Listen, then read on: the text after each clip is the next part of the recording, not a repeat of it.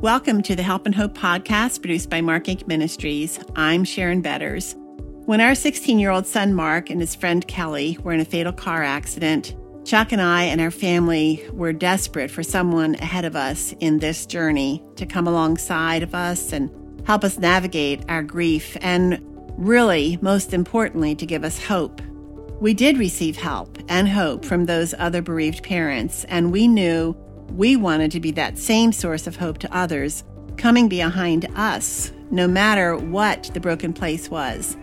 The vision of our Help and Hope podcast is to be a safe place for hurting people to find support and guidance as they navigate their own turned upside down lives and broken places, whether caused by grief, broken friendships, wayward children, adultery, terminal illness, sex trafficking, sexual abuse, depression, wherever the darkness is the greatest, and sometimes where it's easier to find hope in the privacy of your own home or on a walk or while you're driving your car and listen to the podcast.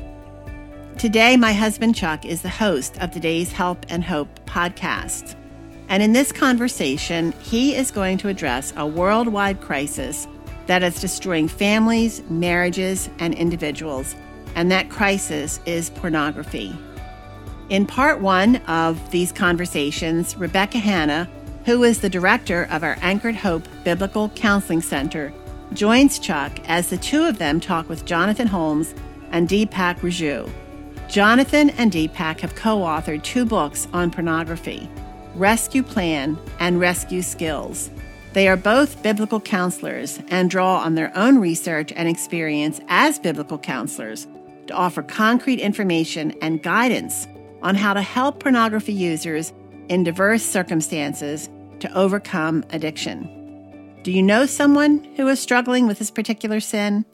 Unfortunately, it's likely that you do. But also, unfortunately, you may not know how to help.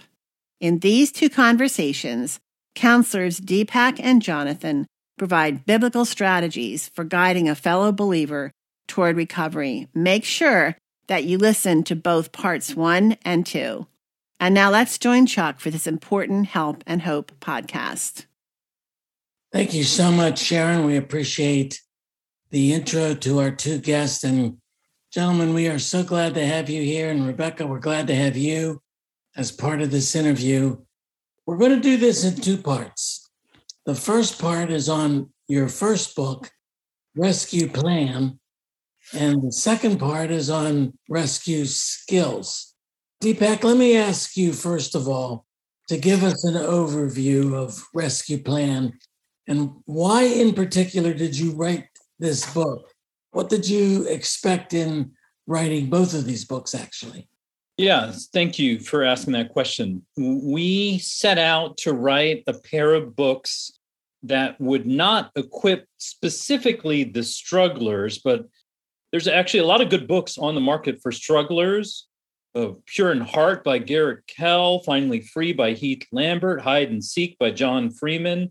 I can go on down the list of books that have been written by competent, biblically minded pastors, counselors, and authors help out. What we saw as a need was books that would help the pastor, counselor, small group leader, best friend, parent of a teenager really those who fit in the category of the helper coming alongside the struggler.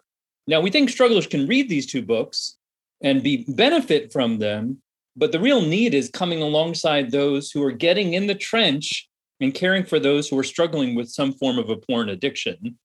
So, Rescue Plan uh, sets out the what, when, and why so we go over the basic theology of addictions. We go through the differences between men and women with sexuality and struggling with sexual sin. We go through the issues of masturbation. We cover seasons of struggle like teenager, singleness, marriage. We just go through the different things. And the thing that I think we added that's very different is we have a specific chapter on dating and what happens when the boyfriend confesses to the girlfriend or the girlfriend confesses the boyfriend, what are they supposed to do in that situation?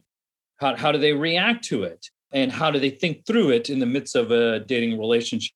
So we've we've we've tried to equip people to think through what to do, what, when, why.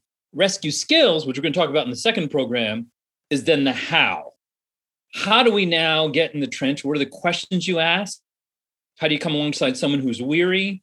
How do you probe the heart? How do you assess what's wrong? How do you deal with the conscience and the desires and the emotions and the thinking patterns? We try and equip you with skills to know what to do when you're being a discipler, counselor, pastor coming alongside the addict. That's a quick explanation of the two books. Jonathan, let me ask you what is porn addiction? Well, in the book, in Rescue Plan, we cover five different aspects of what we believe uh, kind of just helps us really understand what we mean by that word addiction.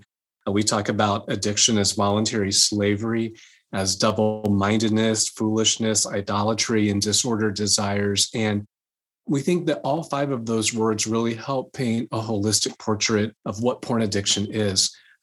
Kind of keying off on that first term of voluntary slavery, where uh, most people who are addicted and enslaved to porn can remember can remember some of their first interactions. That there is this voluntary uh, choice that that gets made to view pornographic material. Uh, but that there's also this dynamic that that many porn addicts experience, where there's almost an automatic draw to it, where Uh, they continue in some of these cycles that they get caught up in. And so it's kind of those dual dynamics of it's voluntary, they're making a choice, but there's also just this repetitive cyclical nature that oftentimes we find occur both with men and women in porn addiction that really can kind of help capture the experience for the struggler. Let me let me be very specific about what I have observed when I have had the opportunity to speak to men and women in marital settings, when it comes to porn, I often hear this, and I'd like you both to react to this if you could. What is the harm? Who is being hurt by porn? And why do you Christians make so much out of it? Why do you call it a sin?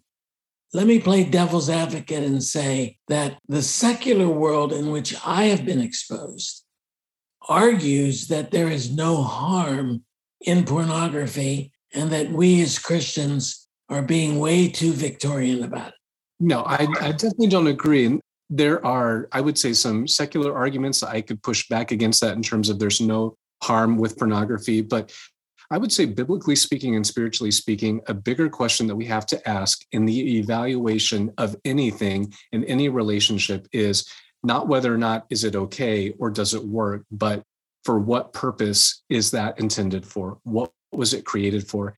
And sex was never designed and created for it to be used in that way, in the way that pornography uh, traffics in markets and allows consumers to, um, to, to utilize it.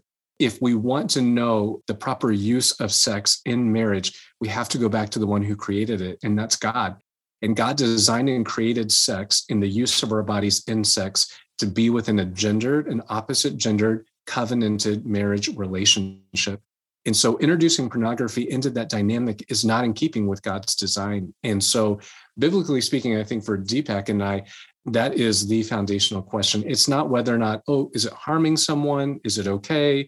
Is my spouse okay if we look at porn or if we utilize porn? It really comes back to what did God design sex for in marriage? And does pornography help further that purpose? Or does it does it cause disconnection and a breakdown of that intimacy within the marriage relationship? So two things i would add to that affirming what jonathan said in terms of god's design then what you see then practically as a, a man confesses to a woman or a woman confesses to a man about this struggle when you answer that question what's the harm? Just look at their face of the other person when they give you the sense of betrayal the, the lack of trust, the deep hurt that comes from someone using this because porn objectifies and consumes image bearers in a way that God never intended. Mm. And you get that sense of that. You know, you get that sense of that when you get into an intimate relationship and when you have a trusting, loving, safe, secure relationship that has genuine intimacy built on it, then you begin to understand how porn ruins the whole thing. So good sexual desires are pornified. They're distorted in a way that God never intended. So Tell tell that to any guy who confesses it to his girlfriend who was hoping for a guy who's been pure, and then you'll you'll find out what the harm is right there. Or tell that to any husband who was caught by his wife, and you can see the expression of hurt and anger on her face. Well, you know, you don't have to argue with me anymore about the harm. We clean up the messes that porn, pornography makes. That's what we do with our full time jobs, which puts the burden on us to get out ahead of the problem and write material that helps equip people to actually get in the trench and care for the ones who are struggling and save those who are slowly getting entrenched by this from being trapped in it in a lifetime. You use the word addiction. Are you using that word in the same sense that you would alcoholism or drug abuse or any of those chemical uh, based addictions interpreted by mental health officials and people like that. In other words, is there a chemical basis for calling pornography use addictive? Chuck, it's a good question. And it's one that, in terms of the research that we've read, there's not unity on that in terms of people viewing pornography as a classic addiction, typically because pornography would be more in the category of a behavioral addiction. And so a lot of people have somewhat been been a little bit uneasy with that terminology as opposed to more classic addictions where a substance is being introduced and then they're becoming addicted like heroin or cocaine or alcohol where there's an outside substance that's being introduced to the body that the body's getting addicted to. Pornography is more of a behavioral addiction it's something that you're continuing to come to but it's not something that's necessarily chemically entering your body. But what we do know about pornography and how it's impacting us biologically and physiologically is that uh, when people view pornography and when they're engaging in masturbation that when they're looking at brain scans of addicts both drug addicts and pornography addicts that those same pleasure centers in the brain that are registering when people are getting a high on say drugs or heroin et cetera are also similar areas of the brain where people who are viewing pornography are also having that pleasure center part of the brain also be stimulated and exercised. And so there is, I would say, a tie in terms of pornography addiction being classified in that way because physiologically something is happening in the brain. Dopamine is being released that excites and stimulates that particular part of the brain when we engage pornography. And over time, you need more and more. And that's one of the things we know about pornography. You need more and more content uh, to release those chemicals, which again is why pornography is so addictive because it only continues to escalate in terms of its usage with people. Part of what we're trying to do is avoid the danger of over spiritualizing things so we do deal with faith and repentance and sin and idolatry and slavery. The fundamental part of an addiction is the desire that's overtaken your life. That's part of what we talk about within the book. But we also don't want to separate it from the reality that we're embodied souls. So yeah. we have a whole chapter on the impact of pornography on the body and everything Jonathan just described. We get down to the effect on the brain, the, the, the dopamine receptors. We, we get into the nitty gritty if you really want to understand the impact on the embodied part of us, along with all the things that we know in terms of my heart idolatries, my thinking patterns, my basic desires along with it. And that way, we're trying not to be simplistic. We're trying to show the reality mm-hmm. of us being holistic human beings mind, soul, heart, conscience, body, in, in regards to thinking through the addiction. That's why we ended up writing 500 pages in two books. Not, not a simplistic issue. We want to deal with the complications that real life offers. I really appreciate how much uh, emphasis you put on women struggling with pornography. Also, uh, as a counselor who's been counseling a long time, uh, we've been dealing with this issue for years and have often felt like no one is talking about this. So, who's going to talk about it? So, I really appreciate you guys leaning into that and not shying away from it. We need more pastors who are willing to lean in it and understand that this is not a gender specific problem, right? You know, I, as I was reading these two books and I read them at the same time, so I'm not, I maybe have forgotten what's in which one. I thought they were excellent. I too wonder about the, the pendulum swing of our theology of sex and marriage. So we pursue purity as Christians and we teach purity as Christians So, how would you talk about one of the things I know in your book, you're talking about reorienting our lives around holy desires, which I love that, right? We're not just ripping out pleasure and desire, but we, we're reorienting that. As pastors and teachers, how do you think about teaching Christians not to starve themselves of pleasure, but actually pursuing God and knowing His pleasure? So, so I guess the question is, how do you teach godly pleasure as best rather than no pleasure at all? Yeah. Well, so my daughter and I last night were talking about chocolate chip cookie dough Ben and Jerry's ice cream. Like she she didn't even know the idea. She didn't even know about Ben and Jerry's. I thought, oh, have I got something to introduce to you? Uh, as we were both pining after cookie dough last night, and you know, it's a pleasure. It's a delight. You know, I, mm-hmm. I'm I'm I, I'm a chocoholic and an ice creamaholic. I'm I, I enjoy the pleasures that the Lord affords us, and so God is a God of pleasure. I mean, he he he gives us delight. Mm-hmm. He the gifting of food and sex and drink is comes from his hand. So James 1:17, every good and perfect gift comes from the above, coming down from the Father of heavenly lights, who does not change like shifting shadows. So I don't I don't want to deny the reality of good pleasure. What I want to do is help people realize they've pornified the pleasures and ruined God's plan there is good, healthy sexual desire within the right context of a covenant relationship. And so, first, we got to recover the concept of God's good design. That's what we argue in the book. And in that is both the boundaries that God intends and the pleasures that he offers us. We don't want to discard any of that and recognize how we in the fall have distorted all of that. So we want to recover from the distortions, but then offer out to them then a much more beautiful plan. So when when you get a hold of what god intends both the boundaries and the pleasures yeah then you think like i don't want to go back. Masturbation by itself is like a cotton candy high. If you get to I- experience intimacy in the context of a loving relationship that d- develops over years man that that is like the top of the roller coaster never coming off.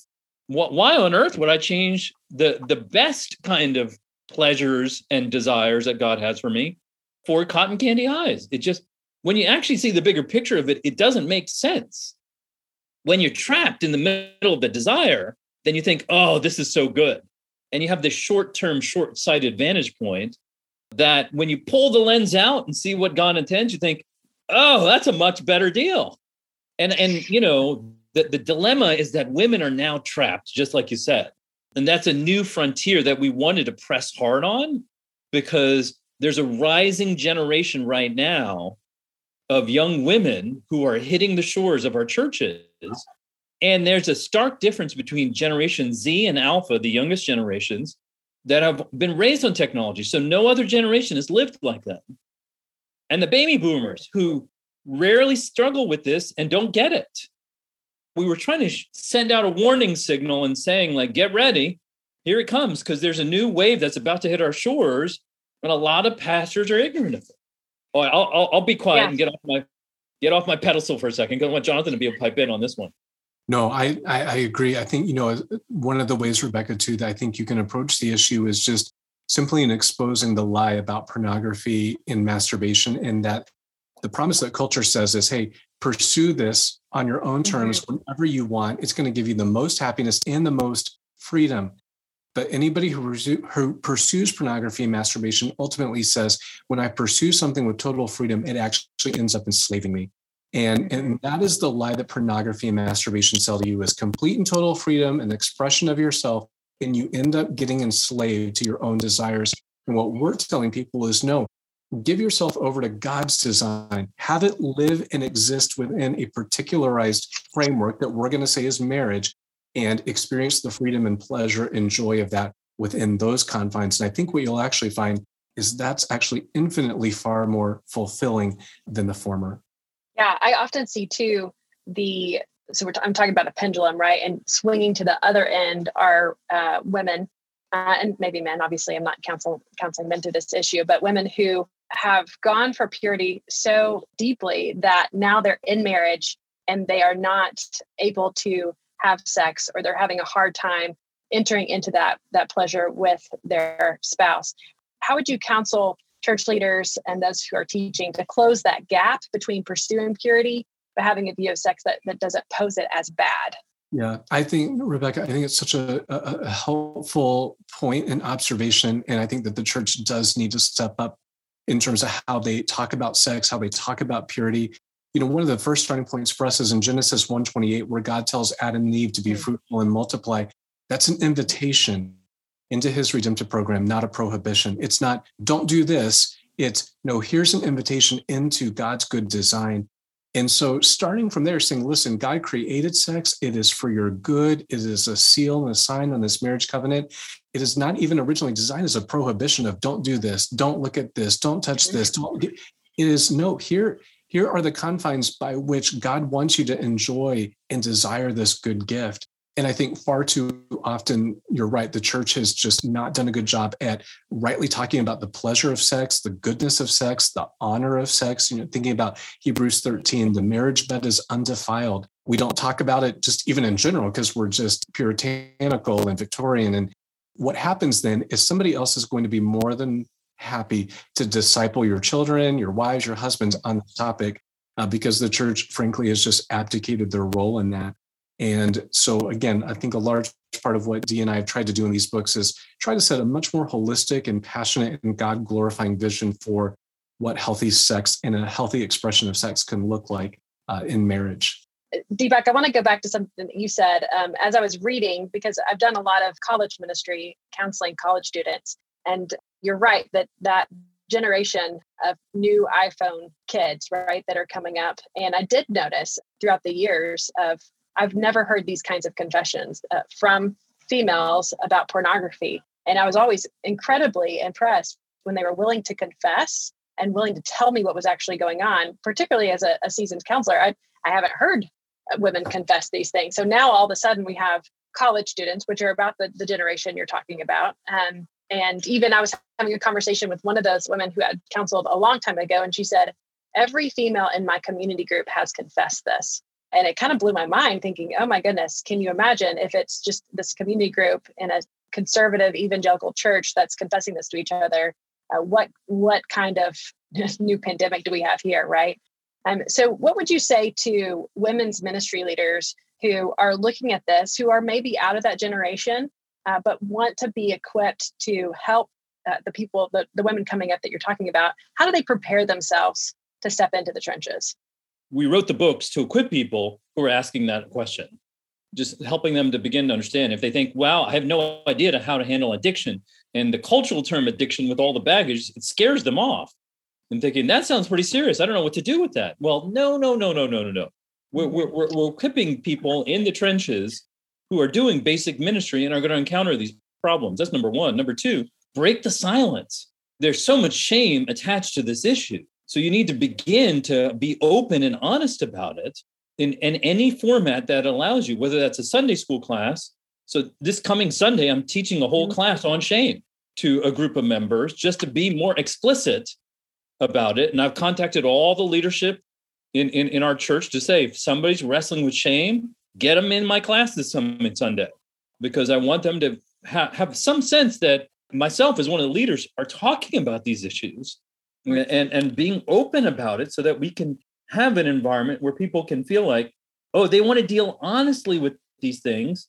They're, they're, they don't want us to hide. They want us to come forward and be honest with our life. So break the silence create a culture. Second thing is ask.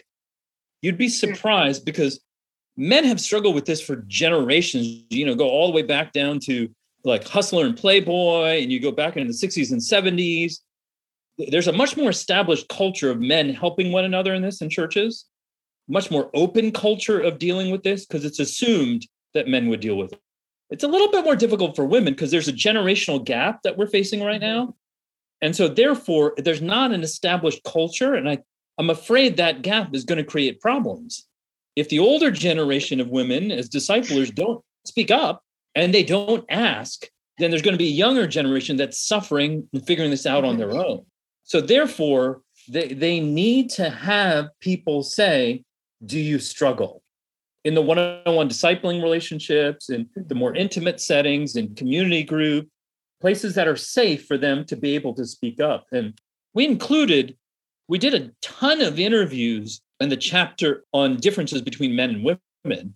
And we included several professionals, one, you know, an assistant dean of, of, of a school, one a professional counselor, who said similar things like women were were shy about bringing this up, but they could tell that they were struggling with something. So they went ahead and asked. And then what you'd see is like, oh, you're giving me permission to speak up. And then it would roll all roll out. So we try to include some quotes that captured that kind of idea of uh, there are a lot of women who want to, a place to talk about it. There are a number of women who are struggling. They're confessing to one another. So we now need to break the silence and let us have a more open culture. The other thing is pastors need to stop calling this a man's issue. That creates twice as much shame for a woman who's struggling with this, and it makes them just hide even further. Pastors need to be clear that both men and women struggle with this, and they're inviting both of them to find, you know, older men and women of faith, same sex, so men discipling men, women discipling women, Titus 2, and go talk about these issues so they can get the help that they need. At what point do you or do you distinguish between somebody who is a struggler and somebody who's an addict? Chuck, that's a that's a good question. I would say a lot of it would just be repetition, how long and how much time is being given over to this issue. Um, like when I think of a struggler, I think of someone who is perhaps making progress in this area. They're getting help, but there continue to be areas where uh, they give in or they fall into sin. Uh, addiction, and again, coming back to that label that we've talked about, uh, to me strikes at a greater and a much more chronic uh, experience of the struggle than just the everyday struggler to where it's impacting their relationships it might be impacting their work it might be impacting their other responsibilities. So I, I, do think sometimes there is a differentiation between maybe those two descriptive terms and that's where within the counseling process i think asking good questions and doing a lot of good data gathering and listening it'll be helpful for you to know what you're dealing with. Where does this war on pornography actually begin? I think the war begins with access. Uh, access points that people have on all forms of technology even on things like TV and Netflix uh, to harden hard content. You need to figure out where to cut off the access points. I think a lot of people know that they work at that. So Covenant Eyes, blocking websites, doing a lot of things, but I don't I don't know, you know, and I, I do this pretty regularly when I'm meeting up with people. I, I met up with a guy who's been struggling for a long time recently, confessed to me. And I said after the first meeting, I said, All right, show up tomorrow and bring your phone and we're going to work through your phone to shut it down so that you cannot get any more access to it. And I, literally, that means I'm going to get on the phone with him and we're going to work through all the steps to completely shut it down. I don't think most people know how to do that. That's one problem. They do not know the standard, which is Matthew 5. Jesus says, cut off your arm, gouge out your eye, which I take as you need to be radical, not passive when it comes to dealing with sin. That's the biblical standard.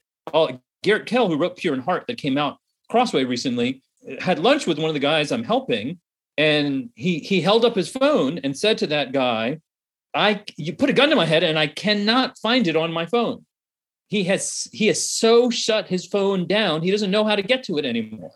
I think most guys have not set that, and ladies have not set that standard up for themselves. So you need to be brutal about cutting off access.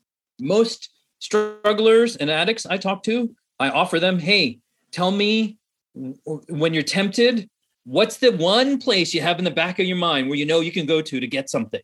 And if they say, oh, yeah, I, I, I know where I do that, I think, well, you haven't come, cut off completely all the access then. You haven't hit that standard that I'm saying. If you can come up with that in your mind, that's one. But once you cut off access, you do not end the battle there because then that just allows us to begin to focus on our heart. Because what the long-term change is through the pathway of the heart. And so therefore, access is just a first step in dealing with it. You got to cut up, you got to then deal with heart issues, revise accountability, get them plugged into community, get them uh, get get get through a number of other things that'll help them. But I think access is the first step. At what point in your dealings with a young man who is struggling with pornography and maybe even is addicted to it. At what point in that struggle does he communicate to his wife or his girlfriend or his, you know, whoever he's in love with at that point that he is struggling with it? At what point does a man tell his wife? Yes, I would say, you know, first of all, that first admission and confession, ideally, we wouldn't even want to happen with the wife. We would really want it to happen before the Lord. And that's always where that initial confession needs to come because the sin's ultimately against the Lord. And so encouraging the husband, listen, even before you do go to your wife or go to an accountability partner, have you gone before the Lord? Uh, have you confessed before the Lord and asked the Lord to search you and to try you? In the book, we do try to give some different guidelines and some framework on ways that you can discuss and talk about this struggle with your wife. Personally, I don't believe that your wife is your primary accountability partner. I don't think that that is her primary role. And so to uh, utilize your wife as kind of just this general catharsis where you can kind of just share about all of your struggles and, and porn problems, I think actually places a fairly high burden on her, both mentally and emotionally, and, and even as it relates to your intimacy. So we really try to think hard about what are ways that you can talk about and dialogue about your struggle with your spouse, but at the same time, not shift that burden of responsibility to change and to get help over to her. So I think that there's some, I would say, more high level ways that you can discuss that. You were talking, Chuck, about at what time. I would say early intervention is going to be better than later down the road. So if a couple has a history and has I would say just a culture of just mutual confession of, hey, this is what I'm struggling with. These are uh, things that ensnare me or um, things that trip me up. Then this discussion probably won't come as a surprise. Whereas, you know, if you choose not to bring this up for eight, nine, ten years, it's going to be, I think it's going to have a much more of a large seismic impact on the relationship. So I think that that conversation needs to be done earlier rather than later. It needs to be done with discretion and with wise counsel from other people that are involved in your life. And it needs to be done primarily in a way that doesn't shift the burden over to your spouse, but that accepts responsibility for what you as the individual have done. Yeah, just to distinguish that then with a boyfriend, which had mentioned both the wife and a girlfriend, husband and a boyfriend. Uh, we don't think boyfriends should be dating if they're struggling with pornography. We make that really clear in the book. If there's a consistent pattern of pornography that they're wrestling with, if they're not just a addict but also a struggler, we think they need to do the work of getting that under control in their life because you shouldn't take responsibility for a girlfriend and soon to be a wife if you can't even take responsibility for yourself just yet. If you haven't learned self control and the kind of maturity that's required in, in dealing with that. So we work through the dating chapter, the parameters, which we think means you break it off and work through this issue before you start dating. Does that mean you're perfect? No, never. But does that mean we think you need to get this under wraps before you enter into a dating relationship? Yeah, we think so. And guys who, because there are a lot of guys who struggle with, think we're crazy. And women like cheer us on, like you can't even imagine. Because I'm doing training groups with both both both sets of groups, and the women love this chapter and the men hate this chapter overall when it comes to dating. But we're we're trying to set what we think is an important bar because we clean up the messes in marriage. We see what it does to marriage so we it made us much more aggressive on the front end when it comes to dating and saying, don't don't enter into dating if you're messing around with pornography. Just do not do that because it it'll create trust issues and betrayal at, at the foundational level in dating, even before you get married. And that's a really poor foundation on which to build your marriage. Both of you, can you respond to this? Uh, walk us through the four ingredients of giving in to temptation. You call it the four A's. Yeah, easy. Uh, so we talked about access points, access points in terms of cutting off the avenues you have to get the pornography, being brutal about it. Matthew 5, make sure you cut off your arm, gouge out your eye, and be radical about it. Appetite, the most fundamental aspect of every addiction, is the desire. And the wanting of something that you should not have, the carnal desire, the inordinate desire, the ruling desire that's taken over your life. And so, access point, appetite, anonymity. In order to look at porn, you got to hide. Sexual sin's not done open and in the public. So Proverbs 18:1, whoever isolates himself seeks his own desire, breaks out against all sound judgment. You know, you you you isolate yourself, you run away, then you're able to get the pornography. Nobody looks at pornography out in the open in public when everybody's walking around them uh, in, in general. So, what is a typical scenario? Single man alone late at night with the door shut. So, access point, appetite, anonymity, and atheism. The moment you act out, you're choosing your sin rather than God. It's a basic step of unbelief. Mm-hmm. And the most important paradigm we have is faith versus unbelief. That characterizes why we choose sin. And so we need to understand not just why I did this, but how this is an offense against God and how I'm doubting who God is, his character, and what he has done for us. Now, you know, you, you don't necessarily get that as an explanation. Most people don't think vertically, they think horizontally against about their pornography, about their relationships. And so a basic thing we do for anybody is help them think about their relationship with the Lord. That's the four A's mm-hmm. framework that we offer in Rescue Plan that helps people to think through the active ingredients in the moment when someone acts out what's going on. Jonathan, anonymity. I've run into recently men who have convinced their spouse that pornography would be good for both of them in their sexual relationship and they watch it together no anonymity there what would you say what would you say to that couple right you know it's kind of similar to, to what we talked about earlier I would say again, that is just not in keeping with God's purpose and design for sex. If God's purpose and design for sex is between a husband and a wife, and that sex ultimately is a sign of the covenant and brings some glory, introducing in this pornographic element where even maybe the two people are agreeing to it, that is not in keeping with building the intimacy of the marriage.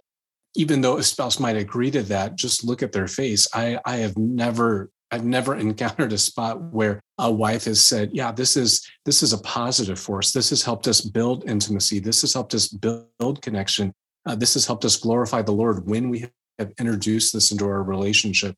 Mm-hmm. And so, I think the anecdotal evidence for that is just look at the fruit, the fruitfulness of introducing something like that into the marriage relationship.